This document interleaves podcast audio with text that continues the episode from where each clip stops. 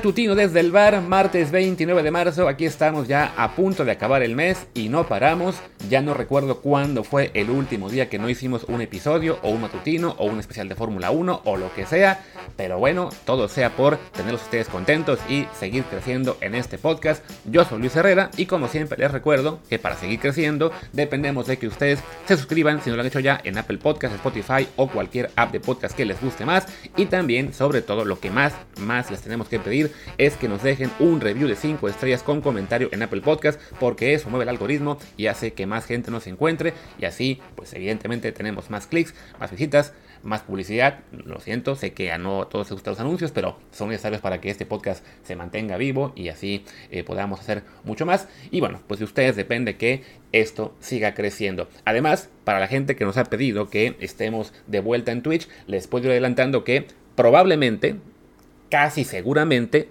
vamos a estar en Twitch el viernes con el sorteo de la Copa del Mundo. Eh, a menos que hubiera una hecatombe este miércoles y México quedara fuera y nos vayamos a la repesca y no queramos hacer nada. Pero bueno, la verdad es que ya eso se ve muy, muy complicado. O sea, es más factible que seamos cabeza de serie en el Mundial a que vayamos a la repesca. Imagínense. Ya, si quieren saber cómo pasa eso de que seamos cabeza de serie, chequen mi Twitter. Ahí está eh, la combinación que hace falta para para lograrlo. Pero bueno, de hecho hoy no estamos aquí para hablar de la selección, eh, al menos no en este mini episodio, sino de la Liga MX, otro tema que nos puede hacer rabiar y llorar muchas veces, pero bueno, es por ese tema que salió ayer sobre un estudio del CS Football, el Centro de Investigación de Estadística, no sé qué fregados cómo se llama, de, pero bueno, un, observatorio de fútbol importante eh, en, el mundo, que sacan muchos datos interesantes de vez en cuando, y ayer publicaron un estudio sobre el lo que es el, disfrute de minutos en fútbol de primera división, bueno, en fútbol profesional en 60 ligas alrededor del mundo. Ese estudio incluyó la Liga Mexicana, evidentemente, todas las ligas top, también ligas asiáticas, eh, algunas segundas divisiones. Y bueno, ya para no hacer el cuento largo, resultó que entre esas 60 ligas, la Liga MX es la décima que menos minutos le da a jugadores sub-21. Esto lo hicieron eh, tomando en cuenta partidos disputados entre enero de 2021 y el 21 de marzo, o sea, hace una semana de este año. Y la verdad es que, pues sí, los números son realmente eh, desmoralizantes porque las nueve ligas que están por debajo de la mexicana en cuanto al, al minutaje, no sé si es balancista, pero bueno, a los minutos que reciben los jóvenes, pues son ocho de ellas ligas francamente pues flojitas, ¿no? La que menos es la liga árabe, luego la tailandesa, luego la del liga del Golfo Pérsico, que es la de Irán, eh, la turca, la egipcia, la sudafricana, la griega, la china y en noveno lugar la Serie A italiana con el 3.9% y bueno, recordemos que la Serie A se acaba de, bueno, no, Italia en sí se acaba de quedar sin mundial, ¿no? Entonces México, la Liga MX queda en el décimo puesto con apenas un 4.1% de minutos para jóvenes sub-21 y evidentemente esto no son buenas noticias, ¿no? Eh, desafortunadamente también es una liga, la mexicana, que tiene una edad promedio bastante alta, 27.9 años según el CIES este observatorio que publicó el estudio. Y pues todo esto nos, hace preocuparnos. Dejen ya ustedes por lo que es la, competencia con selección, ¿no? Y lo que es pues esta rivalidad con Estados Unidos, que están sacando muchos jóvenes y que los están veniendo mucho a Europa. Y que eso evidentemente en términos de selección pues va a acabar equilibrando la balanza hacia ellos. Pero sí, bueno, para lo que es el futuro del fútbol mexicano, pues no, no pinta esto bien porque eh, pues esta falta de minutos para jóvenes también se refleja, bueno, en lo que es el, nivel de la liga a más largo plazo, con, con, gente cada vez más veterana, también con, bueno, con un, una selección que no pudo hacer renovación completa este, en este ciclo mundialista. Yo sé que para muchos de ustedes eh, esto es culpa del Tata y de las viejas infladas y de los veteranos que no quieren estar eh, o que quieren estar siempre, pero la verdad es que, bueno, están en la selección los que tienen que estar, porque son aún los mejores, porque siguen en Europa, que desafortunadamente no, no logran demostrar en la selección eh, ese gran nivel que tienen en Europa de repente. Pero bueno, eso es un, tema aparte, o sea, nada garantiza, y les puedo yo más bien decir que según que eso pasaría, que los jóvenes que vemos en México lo harían mejor en selección, ¿no? La verdad es que lo más factible es que lo hayan incluso peor, mucho peor que lo que vemos ahora en la selección mayor. Pero bueno, para que hubiera más jóvenes en selección, pues de entrada también requerimos que hubiera más jóvenes eh, teniendo minutos en primera división. Y bueno, el estudio este que se publicó ayer nos deja claro que, esto no está pasando en la proporción ideal, ¿no? O sea, que somos de las ligas que, menos está logrando darle salida a los jóvenes.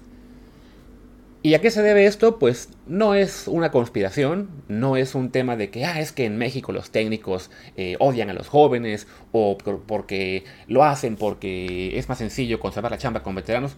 Pues no, es simplemente es una consecuencia de lo que es el mercado interno del fútbol mexicano, un mercado interno muy fuerte económicamente que, por un lado, impide a los jugadores mexicanos de, buena calidad salir al extranjero, como sí pasa con las ligas sudamericanas, con ligas europeas de mediano nivel. O sea, realmente los jóvenes de Argentina, de Brasil, de Croacia, de Bélgica, de Serbia, de donde ustedes quieran, de África, ni se diga, pues en cuanto empiezan a salir, de Estados Unidos también, hay que decirlo ya, eh, empiezan a, surgir, tienen minutos, los buscan en Europa y se van, ¿no? O los buscan en unas ligas diferentes, o las ligas estas este, también exóticas, y se van, ¿no?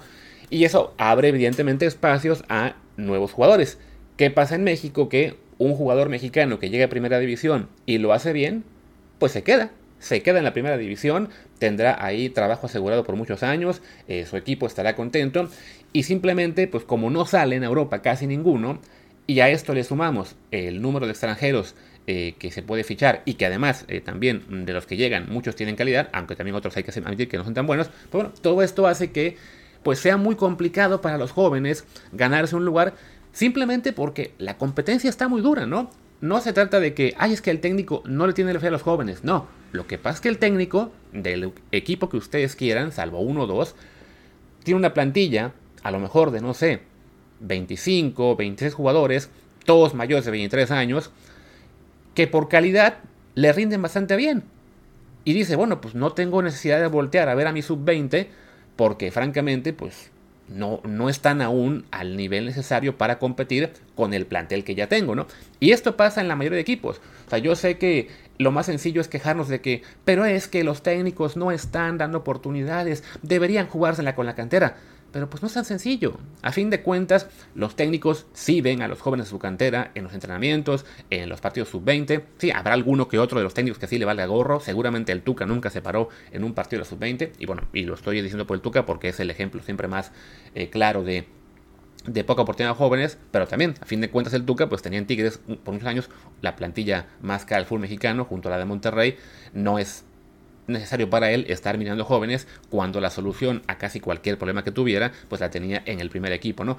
Y así pasa en general con todos los, con todos los equipos, ¿no? O sea, de vez en cuando sí va a salir un joven que lo detectan eh, los, pues, los sus scouts y le dicen al técnico, ¿sabes qué? Este chico de nuestra sub-17 pinta muy bien, échale un ojo. Y sí, vamos viendo de poco a poco que algunos jugadores menores de 21 años se van abriendo paso, pero la, realidad es lo, lo, que ocurre en México ahora es que hay tanta competencia interna en los primeros equipos que se hace muy muy complicado que los jóvenes tengan oportunidades, ¿no? De hecho, que, el 4% de minutos sea para jugadores sub-21, de repente hasta me podría sorprender, ¿no?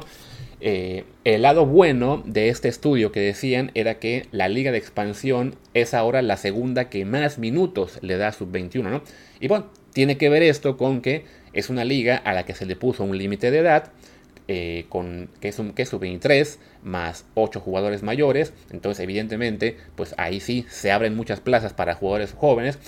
Y hay que sumarle que al no haber ascenso, pues muchos equipos no tienen ningún incentivo para reforzarse al máximo con jugadores veteranos y simplemente pues forman plantillas con jugadores jóvenes que a la vez son más baratos.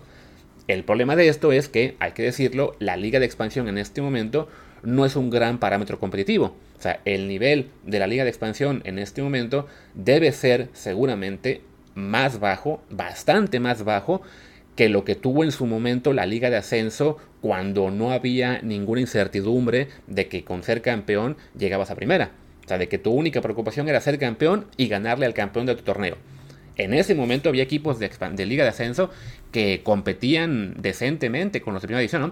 Sí, la mayoría que subía sufría para, para, mantenerse, muchos bajaban al año, pero de vez en cuando se colaba alguno que llegaba a primera y se quedaba para un buen rato, ¿no? Lo vimos con Tijuana, lo vimos con León cuando por fin regresó, incluso el Necaxa y alguno más que se me. O sea, no, no había un, un margen entre primera y, ascenso tan grande como el que sí hay ahora entre primera y expansión.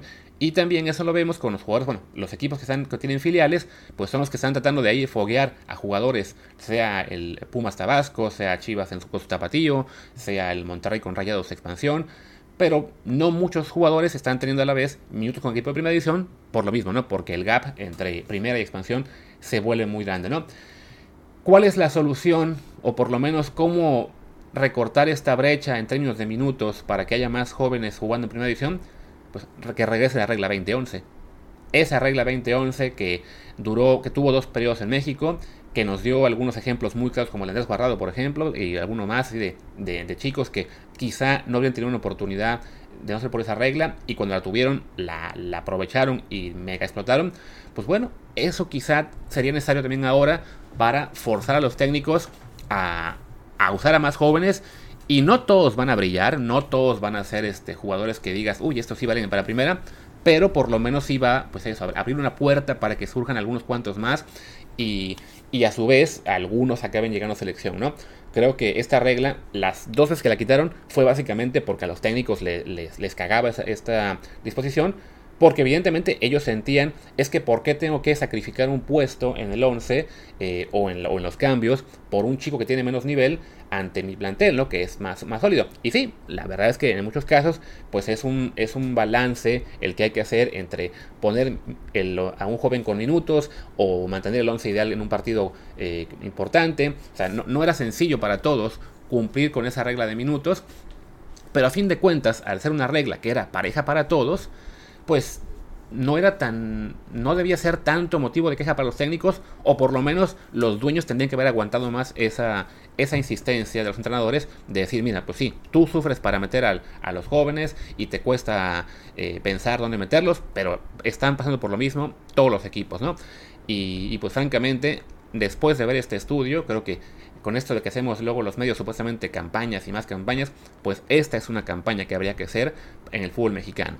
El buscar que vuelva la regla 2011 o alguna regla similar para que este, tengamos de nuevo más oportunidades para jóvenes en primera división eh, y no tengamos que esperar simplemente a que, ah, bueno, pues pasen por la sub-17, por la sub-18, por la sub-20, por expansión y ya que tengan 24 años, pues entonces sí, alguno que otro se va a colar a primera, ¿no? Sí hace falta eh, estos métodos de, abrir puertas y así poquito a poquito se irá colando a algún jugador muy bueno que quizá tendría que esperar 3-4 años con el esquema actual y con una regla como la 2011 podría estar en primera división mucho más temprano.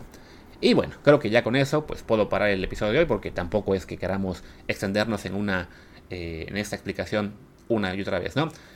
Les decía que seguramente haremos más tarde una previa del México El Salvador o bien el comentario de lo que pase en la fecha FIFA, que si no me equivoco, al rato son los partidos que definen los boletos aquí en Europa.